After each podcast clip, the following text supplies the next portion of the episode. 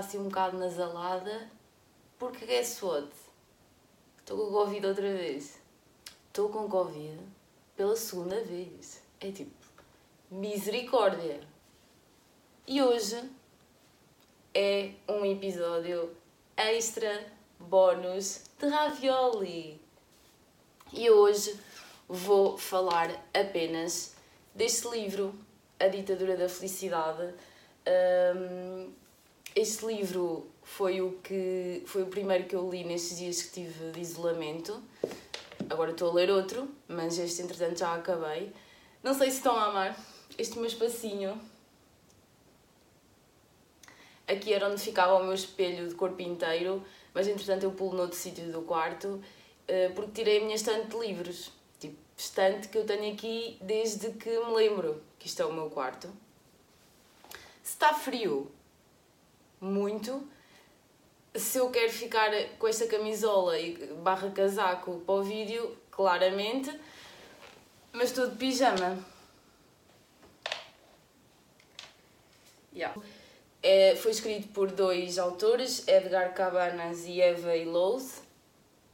Eu não tinha bem uma expectativa definida para este livro, eu não sabia se o que ia estar a ler ia ser mais uma história ou um livro mais científico, se bem que eu ia mais para a parte lá está eh, científica e mais de explorar eh, o conceito da felicidade e achei que fosse isso que eles fossem desenvolver aqui e acabou por ser.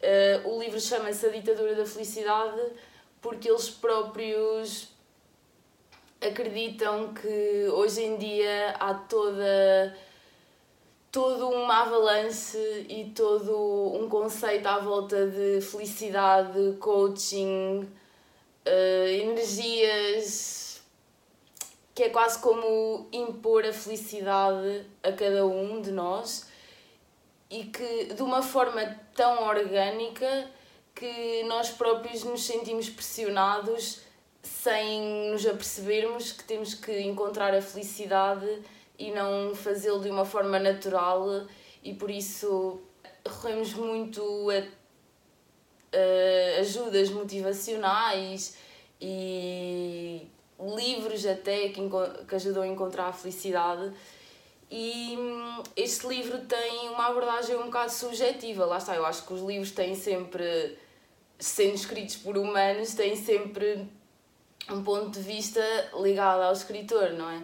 Mas este livro claramente é contra todas essas cenas motivacionais, uh, por isso quem, quem as pratica, quem acha que elas fazem sentido, se calhar ler este livro tem um, toda uma perspectiva diferente e podem sentir-se um bocado irritadas, porque eles desprezam completamente isso neste livro tipo, de uma forma educada, mas não de uma forma passiva, nem pacífica.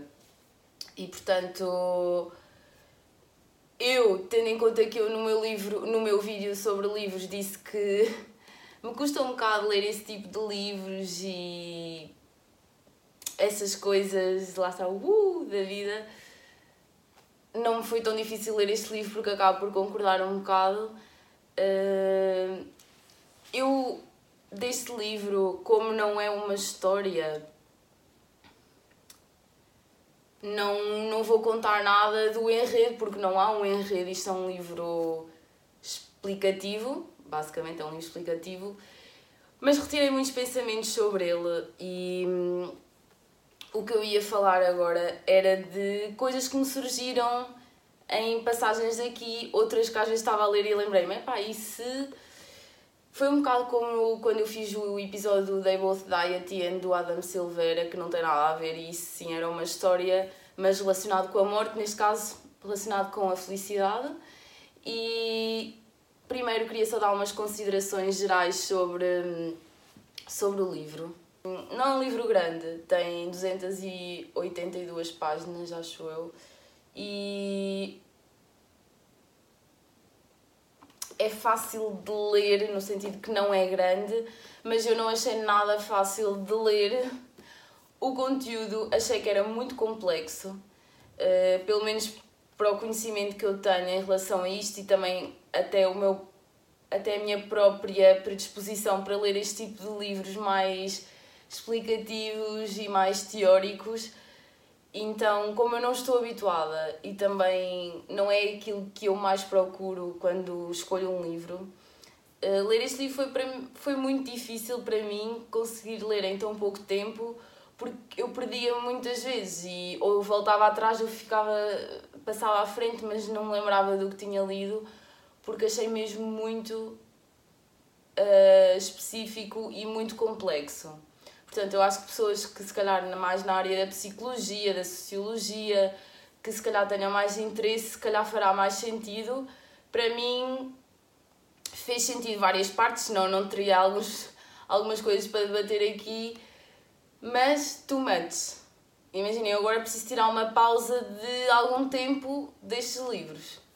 E obviamente eu não vou ficar o, livro, o, vídeo todo com o livro na mão, não sei o que é que ainda estou aqui a fazer com o livro na mão, porque é assim, Pamela já foi de manhã.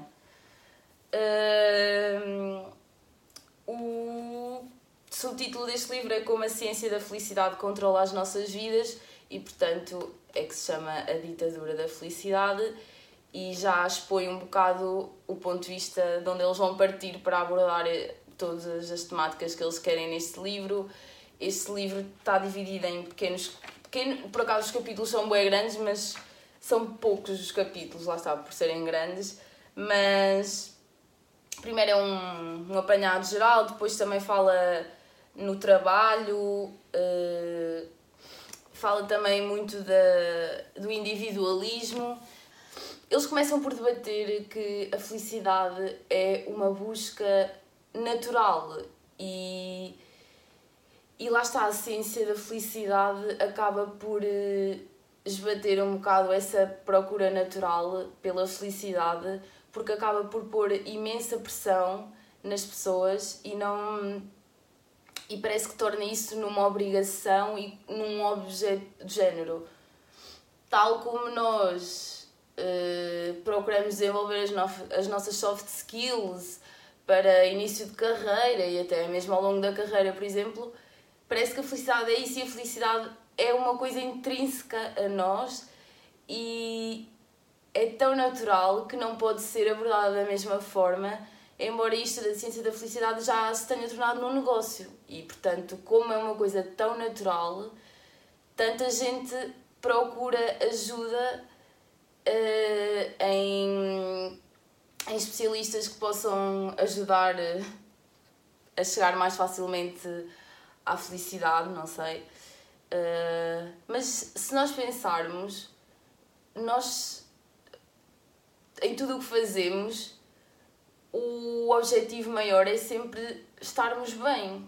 Até em coisas pequenas, por exemplo, quando sei lá, quando comemos tentamos escolher sempre alguma coisa que nós gostamos, porque nos faz, nos é, é-nos agradável e portanto acho que em tudo o que nós fazemos encontramos, tentamos encontrar a felicidade.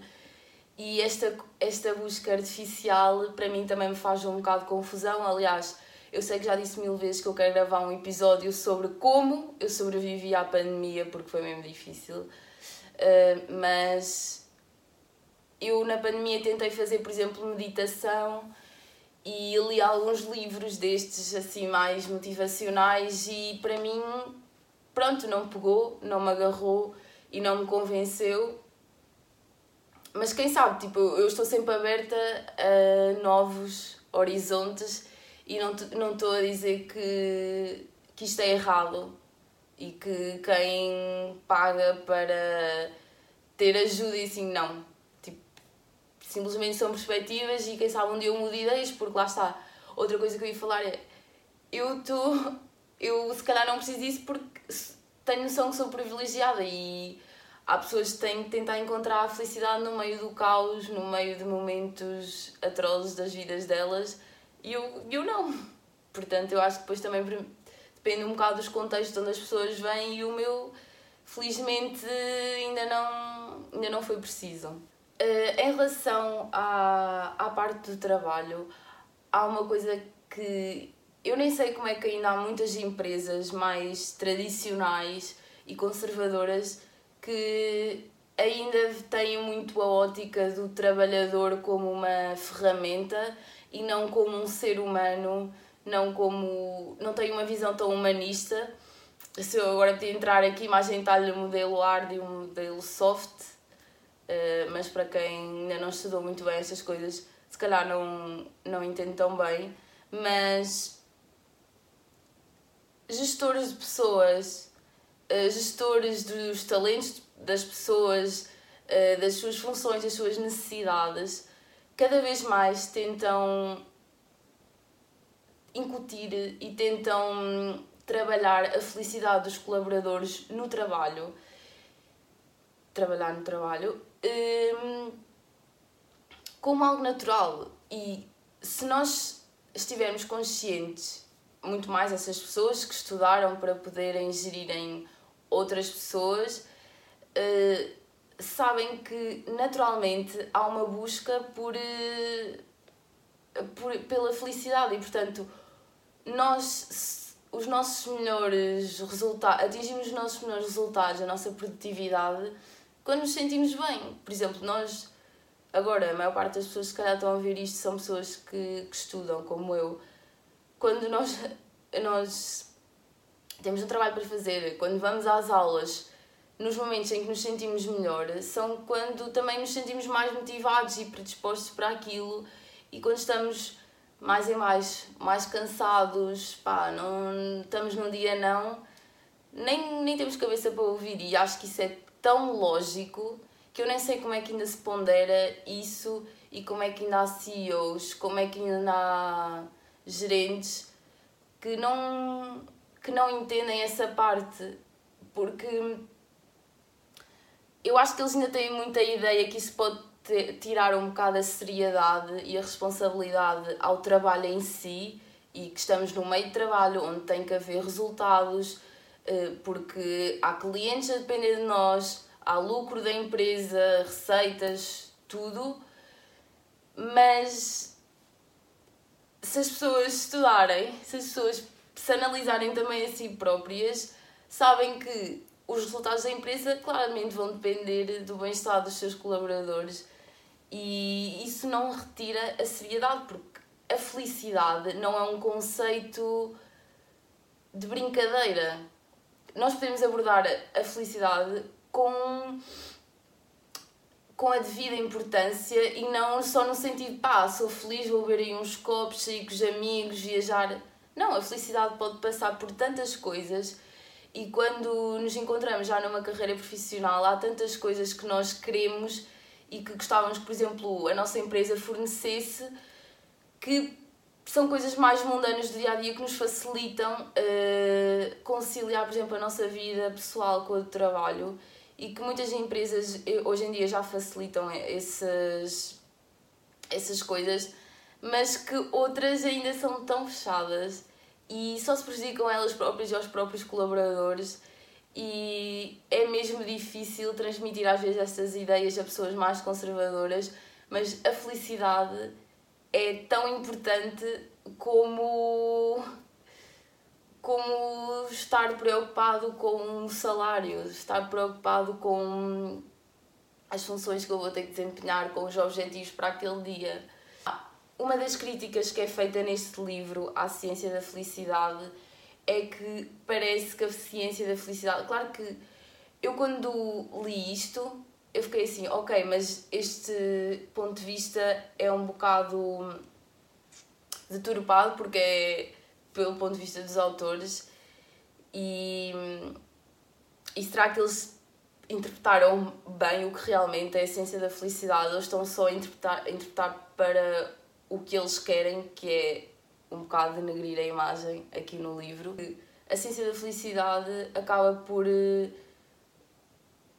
não deixar outra opção senão ou escolher ser feliz ou sofrer. E parece que não dá não dá para ver, lá está aquela busca natural da felicidade, ou tens que estar feliz, ou então quer dizer que sofres o tempo todo. E muitas vezes há acontecimentos, etapas da nossa vida que não nos permitem ser felizes e parece que a essência da felicidade nos nos, nos cobra por não sermos felizes e não queremos tentar ser felizes. O que lá está, tipo, eu não sei se até que ponto os autores uh, quiseram expor este ponto ou até que ponto eu não percebi, porque hum, eu entendi pelo, pelo facto de, de não darem outra opção, outra opção senão escolher ser feliz ou sofrer e parece que as pessoas têm que fazer uma escolha e lá está, não ser um processo natural e foi isso que eu retirei daqui, mas não sei se era bem isso que eles queriam dizer. O que eu acho é que nós podemos, claro que toda a gente tem momentos genuinamente tristes, que não há felicidade naquilo, e há momentos que são genuinamente felizes e que não há tristeza, nem há momentos que tu pensas é impossível agora estar triste. Tal como há momentos tristes que é impossível eu estar feliz, é impossível eu sorrir. E eu acho que, mesmo nós partilhando ambos os momentos, ambas as sensações na nossa vida, não quer dizer que nós não nos possamos considerar pessoas felizes, no geral e na maioria do tempo. Lá está, por exemplo, eu lembro-me desde criança quando me perguntavam: Ah, és feliz? Eu acho que isto, uma vez até discuti com a minha prima e assim, e eu dizia sempre: Sim, eu sou feliz. Mas depois eu pensava, mas eu não estou feliz o tempo todo. Claro que eu não estou feliz o tempo todo, mas se calhar se eu fizer um overall à minha vida, obviamente que a maior parte dos momentos são felizes, ou pelo menos são agradáveis.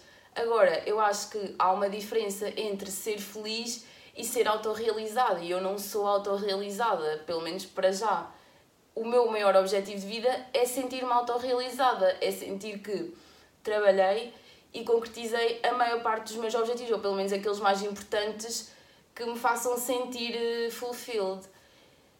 Literalmente estou a dizer um sinónimo só para não repetir a palavra. Um sinónimo em inglês. Uh, tipo a tradução literal. Uh, estão a ver? Mas eu acho que também há pessoas que não se consideram felizes. Aliás, eu, eu nem cobro nada. Tipo, é o que eu já disse, eu sou uma pessoa privilegiada e eu nem sei como é que pessoas em determinadas situações, assim, nem tão longe da minha, se consideram felizes porque. Sei lá, eu, eu às vezes vejo cada realidade que eu fico. Eu, eu não era feliz. Tipo, eu não conseguia ser feliz. Tipo, eu não tenho essa capacidade mental. Tipo, se eu já tivesse feito aquele episódio da pandemia, vocês viam que eu não tinha essa capacidade mental. E tudo bem, tipo, não temos todos que estar no mesmo patamar, no mesmo nível de estabilidade. Tipo, ok, está tudo ok, por isso é que estamos aqui todos para debater, para viver. Uh, portanto, eu acho que há pessoas que são tristes na sua maioria do tempo e de vez em quando têm um momento feliz, mas claro que não se podem considerar felizes mas não quer dizer que não tentem procurar essa felicidade. E eu acho que quando as pessoas deixam de procurar ser felizes, aí é que está um grande problema, porque lá por uma pessoa não se considerar feliz, mas se ela tentar uh, tentar uh, alcançar esses momentos de plenitude e de agradabilidade, isso não existe e de felicidade e assim, hum, eu acho que tudo bem, porque pelo menos tentam uh, e esforçam-se, só que muitas vezes as circunstâncias da vida não o permitem. Agora, hum, eu acho que pessoas que deixam de procurar a felicidade e habituam-se ao dia a dia, à rotina, conformam-se com a sua realidade, com os problemas que têm que enfrentar eh, e outras coisas que não são problemas, mas conformam-se àquele, àquela zona em que vivem todos os dias e não procuram mais para além disso, aí está um problema, porque acho que são pessoas que deixam de ter esperança e, e são pessoas que se deixam de, de, se preocupar com elas próprias. Eu acho que é tão. Não é ser, ego, não é ser egocêntrico no sentido em que não queres saber dos outros. Porque eu acho que nós temos de ser egocêntricos. Tipo, nós somos as únicas pessoas que se preocupam connosco próprias. Não há mais ninguém que se preocupe contigo tanto, tanto como tu te deves preocupar contigo, porque ninguém é de ninguém, tipo, nós estamos todos sozinhos, tipo, e não há problema nisso, nós só temos que aceitar essa ideia, uh, tipo, aceitá-la e interpretá-la e estar bem com ela. E nós não. Não podemos deixar de procurar o nosso bem-estar diário, porque senão nós estamos a desistir um bocado de nós próprios. E nós não podemos desistir de nós próprios, porque se nós desistimos, não há mais ninguém que queira confiar. Não há mais ninguém que busque a felicidade senão nós mesmos. Outra coisa desta ciência da felicidade, e isto sim, acho que. Claro que foi dito no livro, mas foi mais um pensamento que eu tirei, portanto, claramente é o que eu penso. Um, a felicidade nesta vertente de ciência tornou-se num produto e num serviço. E é uma coisa que me faz tanta confusão porque nós não, não estamos à procura de um gadget. Eles nunca envolvem nem nunca misturam a ciência da felicidade e coaches motivacionais com terapeutas, nem psicólogos. Não, são coisas diferentes. Eles criticam tanto esta ciência da felicidade e livros e lá, aplicações assim, porque os resultados efetivamente que têm, na realidade, não são grandes não é a mesma coisa que, lá está, falar com um terapeuta nem com um psicólogo. São coisas, são dicas generalistas que não. Estão a ver? Que não. que não têm assim tantos fundamentos e por isso não pode passar por se chamar uma ciência.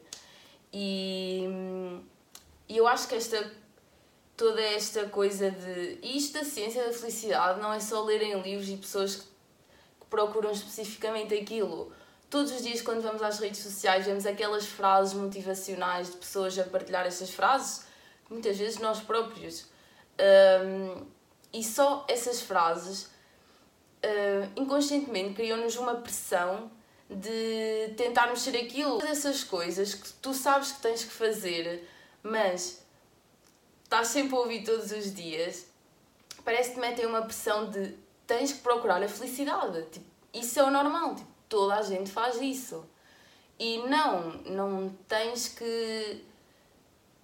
Não tens que procurar a felicidade como uma imposição, porque tu já o fazes naturalmente. Uh, nós, como ser humano, nós temos um instinto de sobrevivência. O que é que é sobreviver? Não é buscar a felicidade, mas também não é buscar a, o contrário que é a morte. Nós temos, tentamos sobreviver, que é para o nosso bem-estar e, portanto, nós já fazemos isso naturalmente.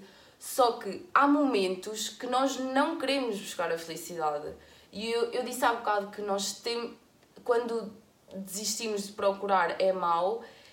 Quando eu digo isto no sentido a longo prazo e quando. e quando gera coisas mais graves. Mas. Uh, há momentos, há dias que nós não procuramos eh, a felicidade. Nós temos que nos deixar também sentir sentimentos menos bons, sentimentos que nos deixam mais em baixo.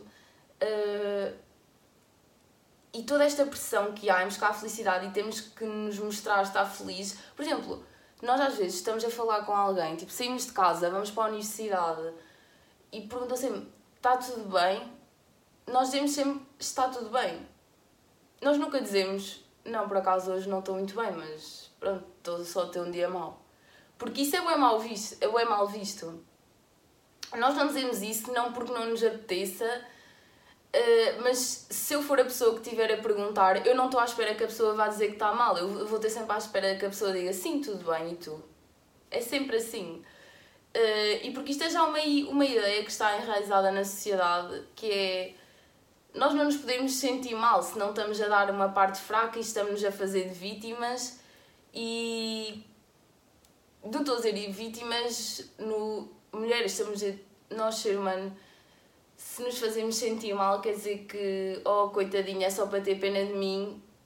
E não, por exemplo, eu lembro que agora né, estou com Covid e eu não sei o que é, não sei o que é que se passa, porque é assim, eu não sei o que é que se passa, porque é assim, eu faço Pamela todos os dias, eu como saudável e eu tenho sempre bué sintomas, tipo, eu morro com sintomas, tipo, literalmente nos primeiros dias eu fico sempre precária, tipo, miserável à beira da morte. E tipo, não sei porque é que isso acontece. Realmente isto é isto do Covid é bem aleatório, tipo, não tem nada a ver com as pessoas serem saudáveis ou não. E por exemplo, eu já estar a dizer que sou saudável já me está aqui a criar um bichinho tipo, ui, as pessoas vão pensar tipo, ui, és a maior. Não, tipo, yeah, eu admito que sou, tipo, ah, mas não era, se calhar. Tipo, sou, e quê? Tipo, não há malícia, tipo, também não me tenho que estar a explicar, estão a ver esta necessidade, nós estamos sempre a explicar, mas também já me estou a afastar do tópico. O que eu queria dizer era, nós, uh, por exemplo, eu agora com Covid, lá está, tive bons sintomas, e por exemplo, uh, a minha mãe quando estava a ligar às minhas tias e elas perguntaram, ah, não sei o que, estás, o que é que tiveste? E ela assim, ah, teve só, é só uma constipaçãozinha, tipo, mãe? Não é uma constipação, bem, eu estou mal. Tipo, mas podes dizer isso, tipo, e podes pensar isso, tipo, não há mal nisso. Tipo, qual é a cena de eu estar mal? Estou, é um facto. Estou com febre. Estou com dor de cabeça, nem, nem a levanto. E não há mal de nós, nós dizermos como é que nós nos sentimos, porque a forma como ela diz parece tipo pronto, ok, então não há mal. Eu acho, por exemplo, muitos dos distúrbios que há atualmente em jovens, incluindo a depressão, que é dos piores que há, uh, mas a, ansiedade, a ansiedade, nervosismo, ataques de pânico que há hoje em dia cada vez mais. Eu sei que também há cada vez mais porque cada vez somos mais abertos à saúde mental e a tentar perceber e, e a tratá-la como um problema tal como os problemas de saúde que nós já conhecíamos, mais físicos, uh, mas também a nível mental. Agora, como se fala mais disso, é normal também haver mais, mais casos, é como a homossexualidade, nós achamos que ah, agora há mais. Não, porque também já é aceito cada vez mais e, portanto, ouvimos cada vez mais falar disso. Não quer dizer que há 100 anos não houvesse ninguém. Portanto, eu acho que os problemas mentais, sim, também há mais por causa de serem mais falados, mas também acho que muitos problemas de hoje em dia eu vejo. Eu vejo no meu curso, e já falei disso com outras pessoas, portanto não sou só eu que penso nisto. Hum, parece que há mais pessoas a sofrerem mentalmente do que pessoas que estejam sãs. E eu não estou a dizer que eu não tenho ansiedade de vez em quando não estou a dizer eu que não me sinto triste e em baixo de vez em quando, mas eu considero que tenho uma mente sã, porque eu regularmente não me estou sempre a sentir mal. Uh, e é isso, tipo, no episódio da pandemia eu regularmente estava-me a sentir mal. Tipo, eu sei que nessa altura eu tinha um problema mental, mas neste, agora, hoje em dia, não. E, e é ok as pessoas recuperarem sem precisarem de ajuda também. Mas hum, o que eu queria dizer era: eu vejo no meu, no meu curso pessoas a terem ataques de pânico uh, com ansiedade sistemática e isso deixa-me até a mim, até a mim me deixa ansiosa eu saber que há tantos jovens à minha volta a sofrerem mais do que jovens que não sofrem disso. E eu acho que isso é um bocado por causa de toda a onda de positividade também que há hoje em dia que, que pressiona a sermos felizes e a sentirmos bem e a estar tudo fixe na nossa vida. E não está. E não tem que estar 100% do tempo. E. E por exemplo, eu lembro-me quando às vezes eu me sinto mal e vou às redes sociais e vejo tipo, pronto, toda a gente está feliz. Tipo, eu sei que não, que não é verdade, mas o efeito imediato é tipo, toda a gente está feliz. Porquê é que eu não estou? Ou, por exemplo, estou-me a sentir mais em baixo e eu fico, não acredito, vou perder um dia a sentir-me em baixo. Só que depois eu penso, é um dia na minha vida inteira. Tipo, claro que eu vou ter mais dias, mas género, é um dia e no último mês nunca me senti assim, portanto não vai fazer assim tanta diferença, mas parece que um dia estraga logo tudo. E, e lá está, também eu sei que nós uh, naturalmente vincamos mais as coisas em pensamentos negativos e quando acontece alguma cena de mal fica mais vincado do que quando acontecem todos os dias coisas boas e por isso é que nós também damos mais importância quando nos sentimos em baixo. Eu quando me sinto bem não estou a pensar pá, hoje estou-me a sentir bem, não posso estar a sentir bem, assim, o dia inteiro, também tenho de me sentir um bocado mal para balançar aqui um bocado as coisas. Claro que nós não pensamos nisso, tipo. E eu acho que lá está, então estes, estes problemas psicológicos têm um bocado a ver com com esta pressão generalizada também, porque pá, eu acho impossível tanta gente sofrer mesmo. Tipo, eu sei que agora está a tornar-se mais mediático e por isso descobrem-se mais doenças e mais casos e mais pessoas e de várias faixas etárias, mas tipo, eu acho impossível, tipo, eu juro, eu fico atónita com a quantidade de coisas. Ou eu não tinha visão nenhuma do mundo, ou eu tipo vivia num mundo à parte, ou tipo, há aqui alguma coisa de errada que não está certa claramente com esta onda de positividade que para mim tem a ver com. com para mim é uma grande causadora de problemas e lá está, é o que eu digo, não tem a ver com, ah, ok, uma pessoa lê um livro sobre isto, vê que a sua vida não tem nada a ver e que vai ser difícil implementar aqueles hábitos, pronto, vai ficar depressiva. Não, eu estou a dizer, por exemplo, o constante e diário bombardeamento de frases positivas nas redes sociais. Tipo, basta essas coisas.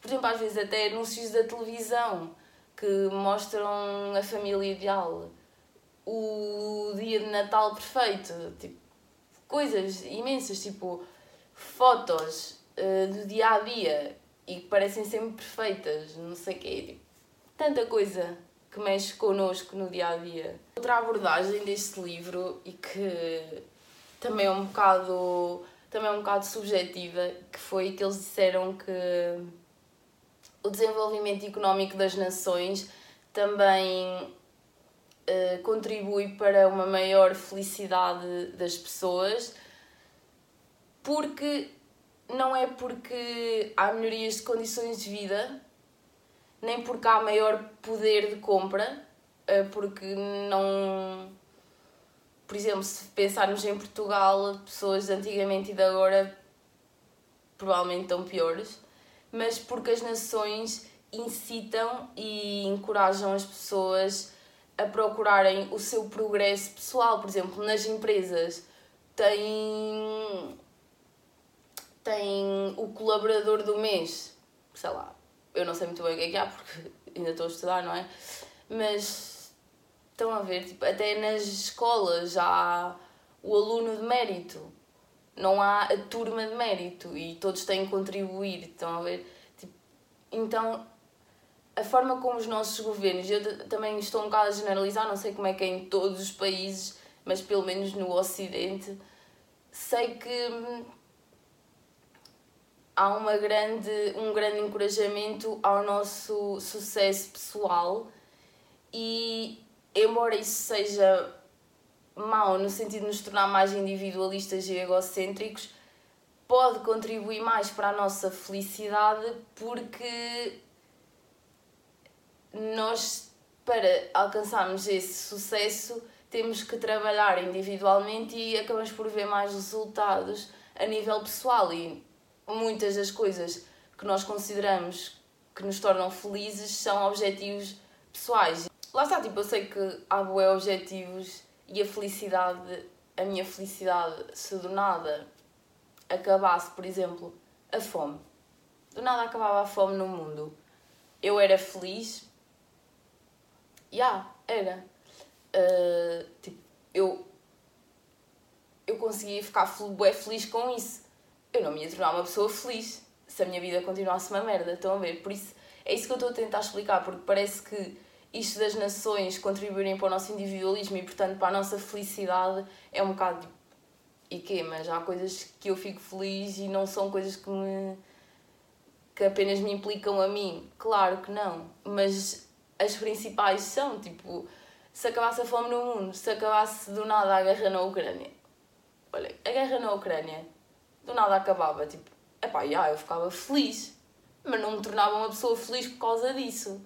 Agora, se do nada eu ganhasse o Euro Milhões, pá, provavelmente, tipo, tornava uma pessoa bem feliz. Outra das cenas interessantes que eles disseram é que uma das razões pela qual é tão difícil avaliar eh, se as pessoas estão felizes ou não e a quantidade de felicidade, até que ponto é que isso é possível, porque é tão subjetivo, mas é, é difícil avaliar eh, a percentagem de pessoas que se consideram felizes, porque normalmente quando se fazem estudos as pessoas têm um enviesamento cognitivo positivo, o que faz com que elas tendencialmente não estejam à vontade para dizer que são infelizes e, portanto, nestes, estes estudos não são 100% fidedignos, porque as pessoas tendem a dizer sempre que estão quando falam com alguém, ou neste caso a preencherem deduz um inquérito ou hum, em conversa com, com um especialista, as pessoas dizem sempre que tentam sempre hum, aumentar o nível de felicidade daquilo que realmente têm e sentem na verdade. E eu acho que é um bocado lógico e acho que é normal. E, mas por isso é que também não podemos acreditar uh, 100% no, nos estudos. Eles também falam aqui da pirâmide das necessidades de Maslow, que é muito dado, por exemplo, no meu curso, ou seja, é uma pirâmide que Maslow criou em que ele defende que as pessoas só atingem o patamar acima quando o de baixo está, está realizado, ou seja, o, o patamar de baixo são as necessidades de sobrevivência, como a alimentação, uh, como a alimentação e a saúde, de género, não morrem. Uh, esse é o primeiro patamar, e enquanto as pessoas não tiverem, não estiverem esse patamar cumprido, não vão ter necessidade de alcançar o seguinte, que é o da segurança. Ou seja, se as pessoas, por exemplo, passam fome, a segurança não é a prioridade delas e por isso é que, por exemplo, as pessoas passam fome muitas vezes roubam e assim porque a percepção que elas têm, a prioridade delas é obter comida, naturalmente. Por exemplo, o último, o último patamar é o da autorrealização, do o status e social, uh, o emprego, as promoções no trabalho Claro que isso são coisas já mais já mais de segunda necessidade e que, que já são mais objetivos de vida e não necessidades em si. Eh, mas todos estes patamares, à medida que são alcançados, maior é atingida a felicidade à partida. Eh, e, por exemplo, um, o que se faz muito e o que acontece muito aqui, até eu fazer isto, se bem que eu acho que demonstro muito o dia a dia, mas por exemplo com, com youtubers, uh, pessoas que produzem conteúdos para as redes sociais, há muita gente que pensa ainda que essas pessoas são completamente felizes e não têm problemas. Uh, e eu acho que uma forma que as pessoas têm feito de se adaptar, uh, estes criadores de conteúdo têm feito de, de se adaptar não só um, mostrarem que a sua vida não é só momentos bons, mas outra coisa que eles também têm feito, não, lá está, não só para mostrarem que, que a vida é só momentos bons, mas também porque lhes faz bem, sentem necessidade de, disso, é por exemplo quando criam podcasts, que são são formas de expressarem o que sentem e o que lhes vai à cabeça e o que querem literalmente. Claro que podem fazer isso num vídeo, podem fazer isso num Insta Story, mas um podcast sendo um, um tipo de conteúdo mais tenso, que não tem vídeo à partida, ou seja, uh, é mais intimista e, portanto, uh, é mais à vontade, no sentido de, de ser mais uh, genuíno, é um conteúdo que expõe mais a realidade de cada um. E eu acho que isso é uma coisa que, embora hoje em dia vemos muito, lá está, a positividade, eu acho que, por exemplo, os podcasts têm ajudado a que as pessoas percebam que nós acabamos por ser um bocado todos iguais, todos sofremos das mesmas inquietações e acho que também temos que nos treinar para perceber isso e à medida que vamos consumindo mais conteúdo e que vamos falando com outras pessoas, também vamos treinando o nosso cérebro a perceber isso e a abrir os nossos olhos. Claro que eu, se calhar agora estou muito mais consciente disso do que se calhar há uns anos. E, e mesmo que não esteja consciente eu penso muito mais nisso de ter necessidade de pensar que os outros também sofrem para eu não sofrer tanto.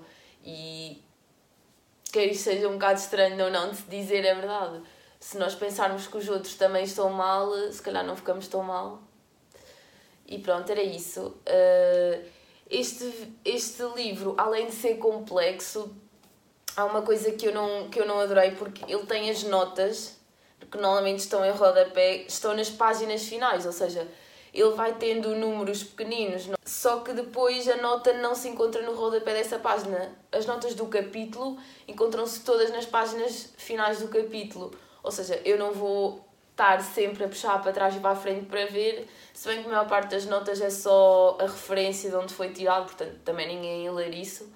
Um, mas pronto, isso por um lado corta um bocado para quem estiver mais interessado em, em ler a referência, que não é o meu caso, porque se já achei o livro complexo, muito menos e pesquisar a fonte, não é? Mas pronto, era é uma coisa que não costuma acontecer nos livros, normalmente estão em rodapé.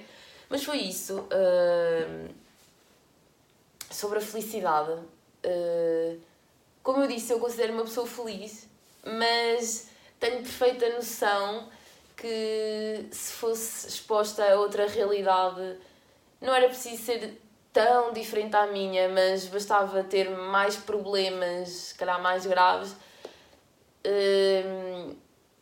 que eu não seria feliz, porque muitas vezes eu questiono-me, será que eu sou? Porque às vezes eu sinto-me triste e fico tipo, não sei. Será que eu estou a pôr muita pressão em mim mesma de estar sempre a pensar se eu sou feliz, sou feliz. Se calhar se eu estou sempre a pensar nisso, então eu não sou feliz. Um, mas isto é um caminho de descoberta, também tenho 20 anos, vou estar sempre a descobrir se sou feliz ou não. Há momentos que eu não vou considerar que sou feliz e tudo bem, não é? Vocês são felizes? Espero que sim. Ou pelo menos espero que não desistam de procurar a felicidade que todos nós merecemos e que todos vivemos de forma diferente. Uh, espero que tenham gostado deste episódio diferente. Domingo sai novo episódio com um tema bem engraçado também, por acaso. Uh, Vou-me fartar de rir a editar aquele episódio, sinceramente. Ouvimos-nos no próximo episódio. Mas não nos vemos, porque vai ser só áudio.